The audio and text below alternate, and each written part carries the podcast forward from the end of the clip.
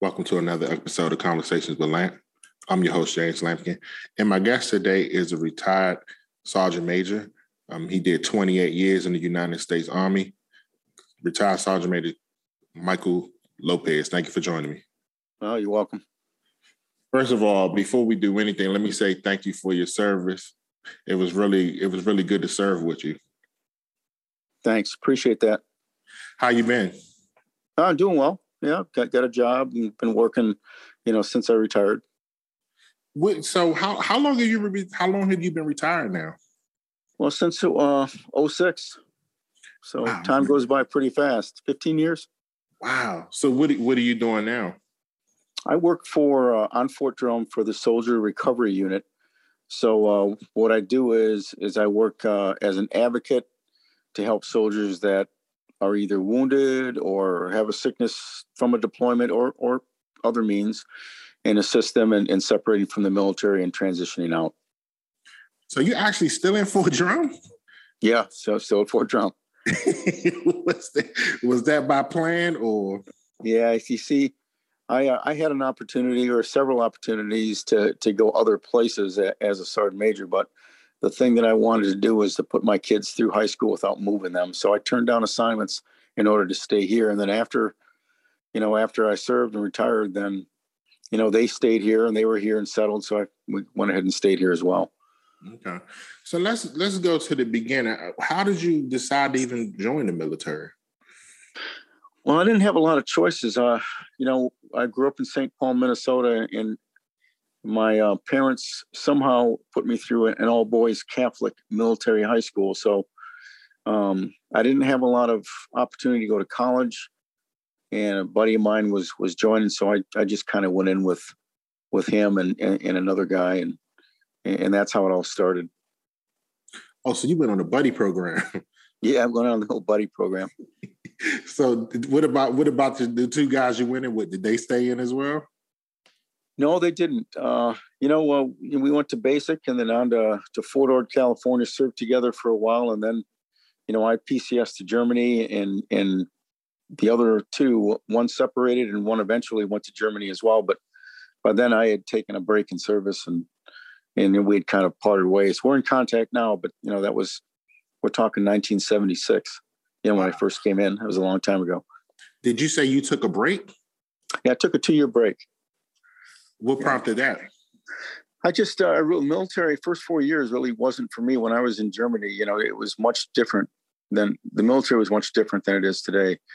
You know, there was, uh, you know, Gießen, Germany. They used to call the, the place where we stayed the zoo, and it was uh, it was a pretty rough place. So it really, I really wasn't going anywhere. So I thought I'd get out and go to college, um, but I learned that college really wasn't for me, and I was just kind of floundering. So I decided, you know, 1982 to come back in. Did you have any reservations about going back in?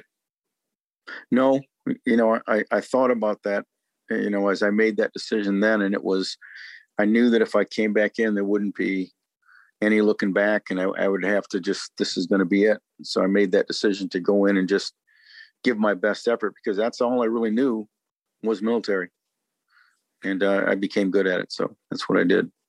So what? So what was the first job you enlisted when you first went in? The first time.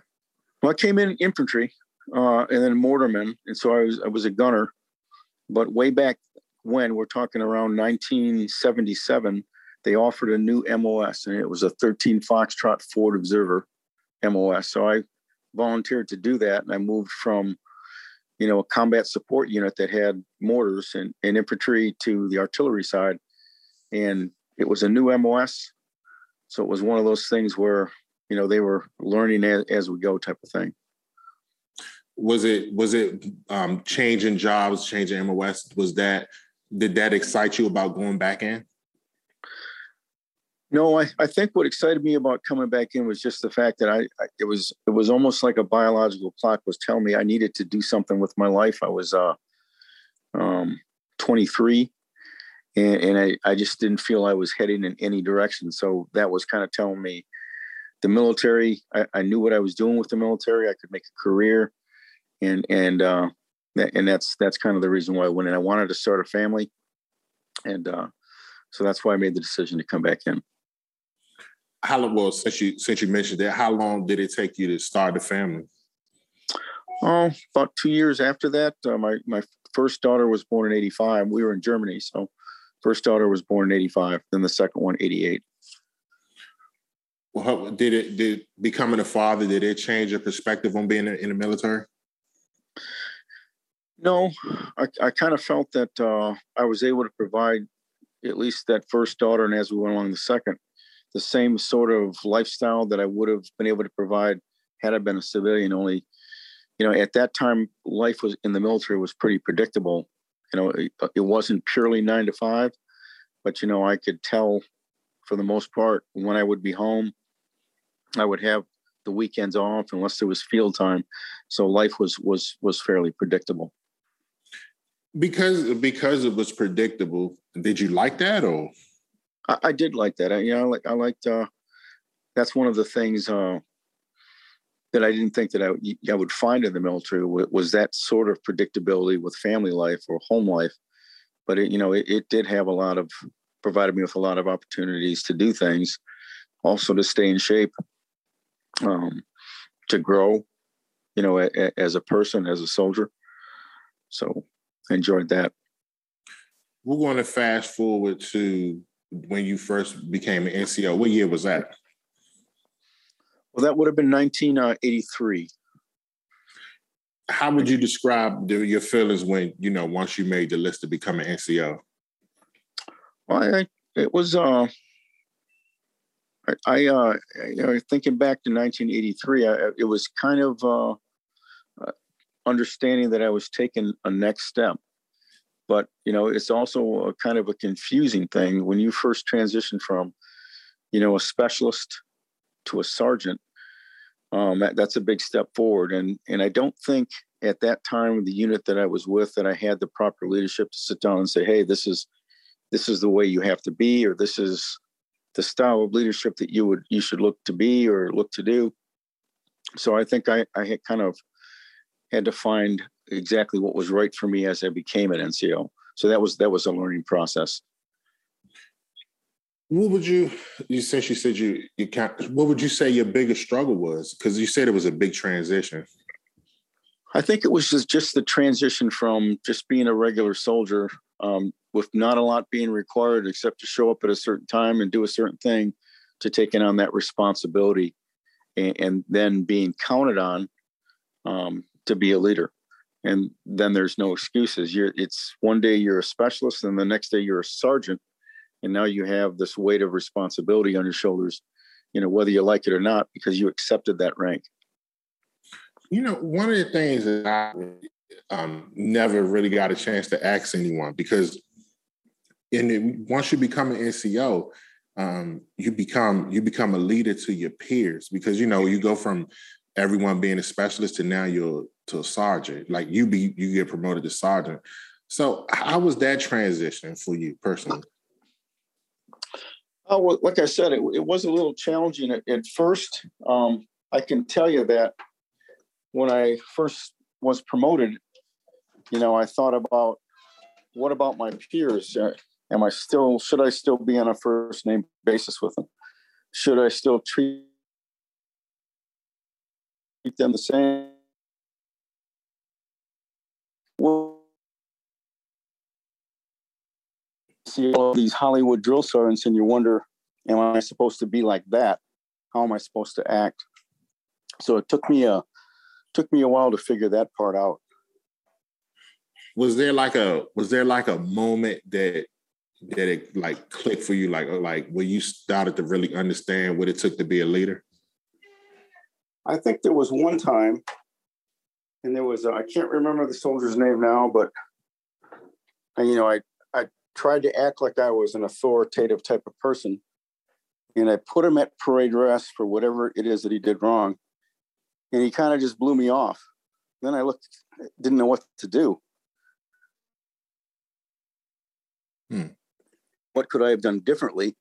Was it I treated or should I have done done something different. So that that was kind of the moment there where I, where I decided I needed to to kind of change my style a little bit. how would you? So before that, how would you just? So how would you describe your leadership style since you needed to change it? Well, that, I, I to be part of your personality has to kind of be. You can't be someone else. So I'm more of a participative type of person. You have to be authoritative when the situation calls for it. But if that's not who you are, you can't be that way all the time. And, and I think I was trying to be that authoritative person all the time, and that just wasn't me. So I, I learned to interact a little bit differently and to lead from the front and to set better examples. And that helped, you know, me helped me move forward after that. When would you when would you say you started to gain your peers' respect when after your leadership? Uh, I, I think it was probably when I became a, a, a, section chief there at Fort Ord. It was probably about 1980. So I'd gone to Germany, uh, been in Germany since uh, 83 to 86, and then went to Fort Ord. And then when I became a team chief, I think that's that's about when, when it um, I started to make a difference. What would what would you say? Because this is I, I want to make sure I word this correctly what would you say uh, to you like the most challenging thing about being a leader um are you talking overall or just way back when or um oh, in that in that at that time when you were oh. developing oh. i think at that time it was more that uh, there just wasn't any there, there was so many different t- types of leadership. There, there was just too many bad examples. I think, I think at that time, you know, first sergeants, platoon sergeants, it was uh, at least the ones that I dealt with in the unit. Not all of them, but a lot of them were uh, do as I say, not as I do. So they weren't really. A lot of them didn't lead by example. Uh, would have questionable morals and values but then they would preach to you to do it, you know, the way that you're supposed to do it, but then they wouldn't set that example. So I think that was always a challenge. How long? How long did it take?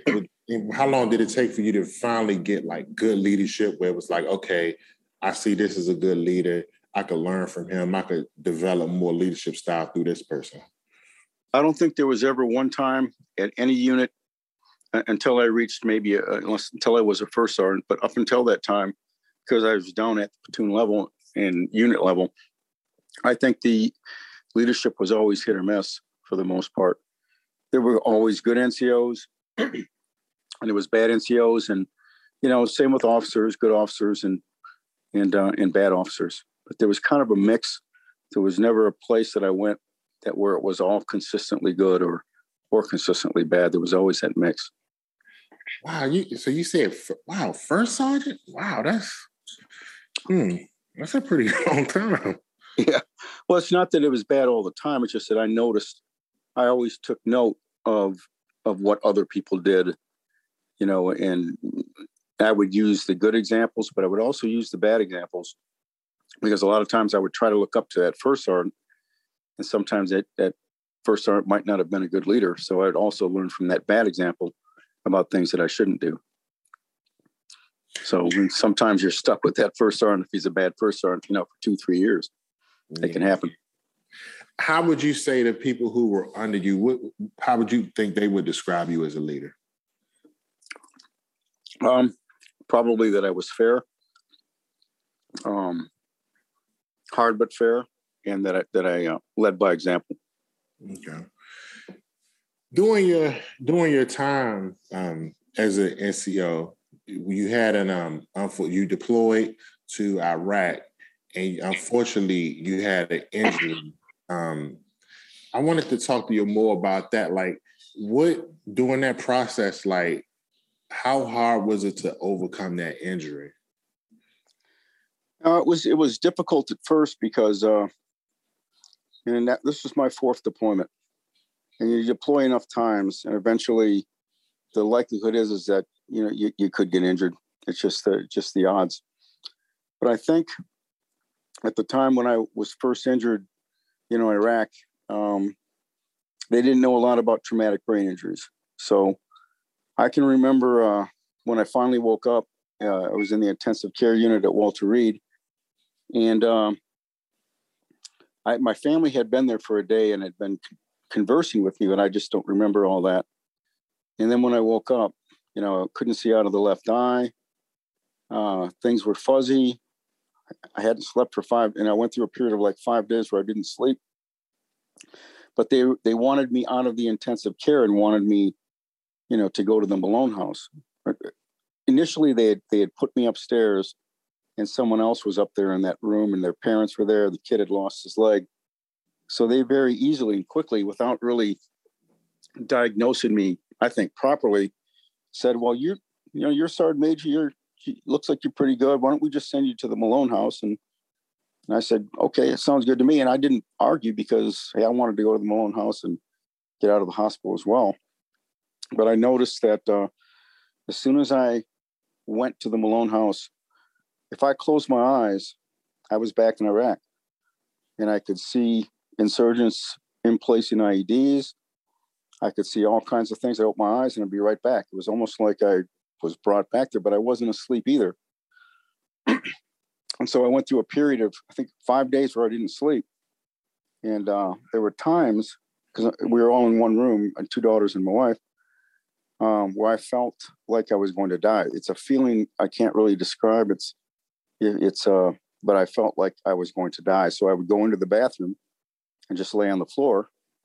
And then I finally figured out, you know, I, I need to go get checked out. And, and yeah, I, I finally did. But there really wasn't a whole lot that they did. It was one of those things that if I sat up, the room would spin. I'd count it like 10, 11 times, and then I'd get up and walk. Otherwise, I'd fall. And then when I finally returned to Fort Drum, I was getting people's names wrong uh, was just uh, get lost. So there was just a lot of probably three, four months where uh, where I was somewhat confused. But here I was in a as a command sergeant major in charge of you know four or five hundred folks. So it was challenging. So because because you you mentioned because of your rank, be, it's kind of I'm, I'm it's kind of really difficult to ask, but do you think your rank actually hurt you because people kept saying, "Oh, you're a sergeant major, you should be okay." Do you think that hurt?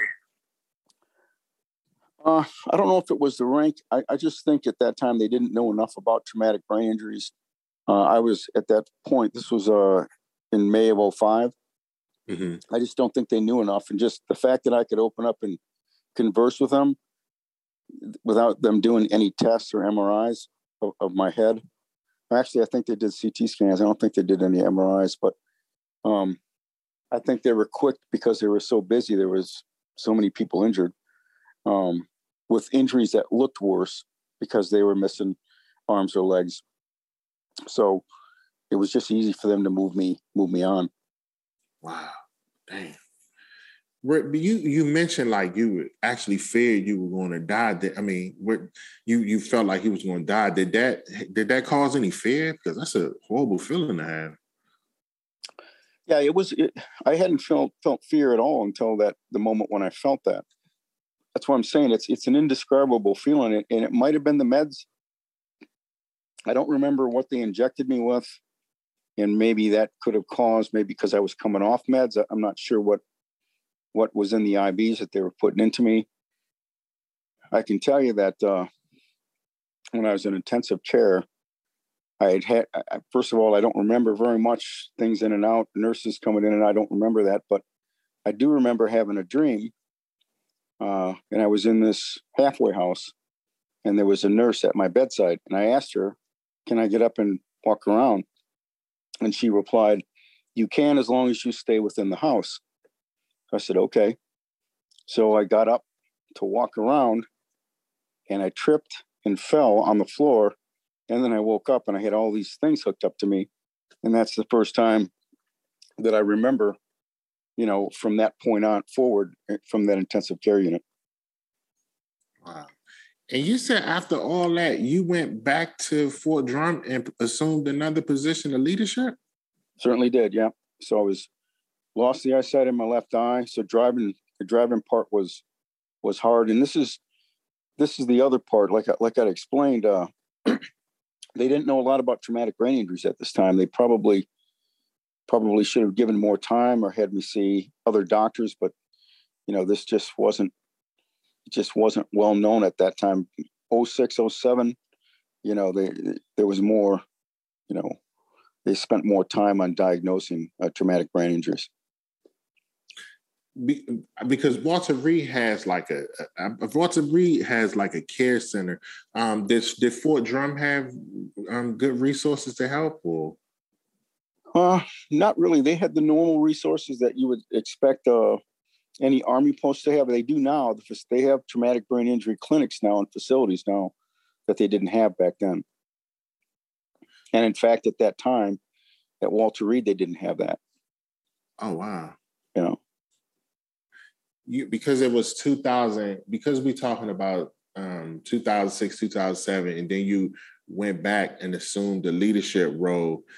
Um, did you find it hard to be a leader because you said you were forgetting names you were you know i believe you said you're still having headaches and couldn't see so yeah. did that affect your leadership abilities it did kind of actually it was we're talking the summer of 05 so uh, i returned to drum in sometime in late june and then the unit was just getting back from iraq so i'd been been there almost a year when i was injured so i met everyone at the at the airport when they came in and we had no sooner been back about a month when we were notified that we would deploy again the next summer. So the summer of 2006. so it was at that time where a new battalion commander, um, I had to give some thought about do I want to deploy for my fifth time? I can't see out of my left eye as it is. And I don't really feel right in my head. I was doing some other things. I was had some some scenes where I would get road rage really bad, some other things going on like that. So I uh, I gave some thought to uh, to retiring, but before I did that, you know, I talked to the new commander, battalion commander, uh, Colonel Morshauser, and I said, "Hey, sir, let me uh, let me go back to Walter Reed. Let me let them reassess my eye to see if there's a possibility of getting my eyesight back, and then I'll make a decision about retirement when I get back." And so that's what I did. Wow, because of because of your positionship, being you know being a leader, being a sergeant major, was that a hard decision as to whether you would go or not? For me, it wasn't. I felt it was about the time after 28 years. Um, part of me wanted to go, not just not for me, but because of the you know the soldiers that I um, would deploy with, because I know there's always a big turnover, and I know the training piece was something that uh, that uh, I would have wanted to have been involved in to make sure they had the best chance of coming back. Mm-hmm. But uh, at the same time, I, I I I made the right decision to to retire. So, how did you feel once you made that decision? I felt pretty good. You know, it's it's always a little nerve wracking when you make a decision to separate from something like the army after serving so many years, and then wonder, well, I still have to make money. I still have to get a job. So I worried about that aspect. How am I going to be able to put food on the table? Um, so there was uh, one concern of the deployment piece was over, but then now there's a new concern about how to make ends meet. Do because you stayed at at Drum, um, and actually because of this situation, um, you you you landed employment. Ironically, like helping soldiers transition with injuries and things like that. So, how important is that for you because you actually experienced it firsthand? Well, it was important to me at the time. I uh, the first job I accepted before accepting the one I'm in now, or moving on to this job, I uh, became certified as a veteran service officer as a VSO. So I stood up what's called the uh, Military Order of the Purple Heart. And um, several people on post were, were kind enough to, Mr. Greer actually was the, was in charge of uh, MWR for Fort Drum. He was nice, nice enough to say, hey, hey, Lopez, I tell you what, I'll give you, I'll set you up over here, give you a building, give you an office, give you internet, give you all that stuff. no cost. You don't have to pay anything. And because of that, you know, I was able to to move and set up an office and service uh, all the soldiers that needed to to get that VA stuff done before they they separated from the army. Uh, and so I did that, you know, and and and stayed busy with that for about you know a year and five months before this job opened up. Okay. Was it important for you to actually stay involved with the the military community at Fort Drum because you've been there so long? Yeah, it was it was a it was definitely uh, something that was available like that. Working with soldiers, I didn't have to deal with the leadership. It was just you know you know the private or the or, or the specialist or the, or the sergeant, uh, whomever was getting out. That that uh, it, it helped to stay connected to them like that. What's the difference between Command Sergeant Major Michael Lopez and Mr. Michael Lopez? Oh, there's a big difference. Uh, you know, the, once I separated from the army, there was no command sergeant major. There was no being in charge. there was no barking orders. There, there was no stopping the soldier, you know, along the PT route because he was out of uniform, or there was no making any corrections. It was just worry about myself and my family. That was, it's just uh, such a big relief. Is it is it true? Because I, I, hear this from people who who you know had those leadership roles. Is it true that once you get out, you do not want to take on a leadership role as a civilian? Oh, it's I think it's different for everyone. For me, I I was fine just melting into society and and just you know doing whatever you know I can to to make me happy. I I wouldn't turn away from a leadership position if if I was told you need, I needed to do that in the performance of my job, but it's not something that I look to do or needed to do. But there are some, you know, I have friends where you know they separate and they just can't move forward. They're they're they're still in that sergeant major mode, and, and you know you can't be happy that way. what what so do you do you envision yourself staying in Fort Drum? Because like we mentioned earlier, you from you're from Minnesota. Yeah, I don't think my still I still have family back there, but the weather wise, this is uh, just about the same. And I oh, have God. daughters here. Yeah, they're all settled, and I have a house, and you know, so I can't see myself ever ever going back to to live. I think this is it. Mm. Considering considering that everything that's happened, um, you know, you served 28 great years, but you you know you had the injury. How would you summarize your military career? I think it was. Uh, that's a really good question because I asked that. Used to ask that to myself all the time. As to did I do the right thing? Could I have done something else? Um, could I have gone to college? Could I have been this or done that? And I think for me, I did the right thing because the military afforded me opportunities that I didn't feel that I was getting you know, as a civilian.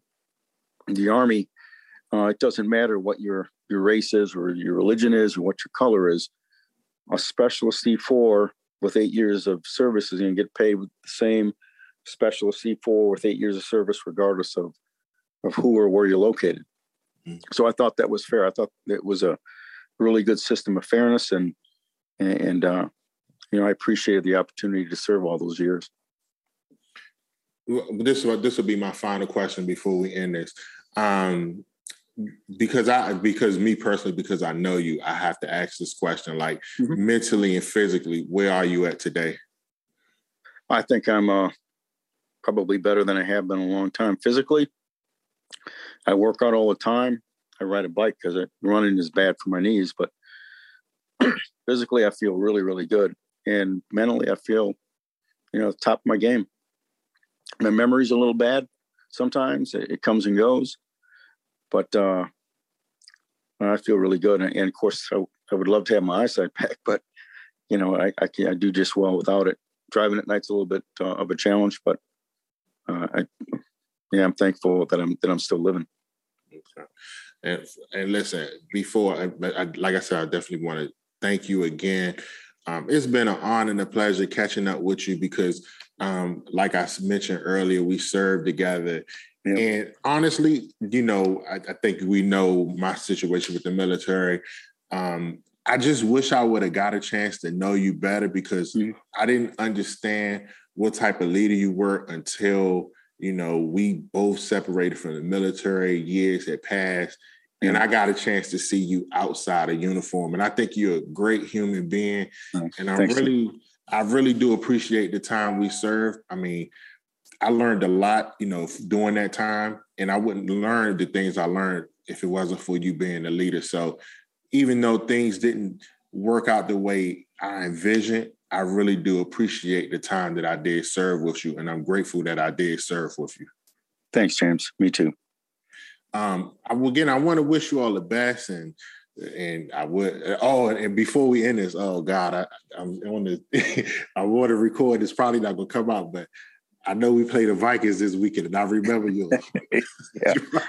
well, well, we both know how that's going to turn out, James. I'm sorry for the Cowboys, but you know I'm a big Viking fan. well, listen, I wish you all the best again, and thank you for your service. It was an honor serving with you, and I wish you all the best moving forward. Thank you, James. Appreciate it. Good luck, man. All right, thanks. All I right. want to thank everyone for taking the time to listen to the podcast. I truly appreciate your support. You can follow me on Instagram at conversations underscore with underscore lamp. My Facebook is also Conversations with Lamp. You can listen to the podcast on SoundCloud and Apple Podcasts. Again, thank you all for listening. Have a great day.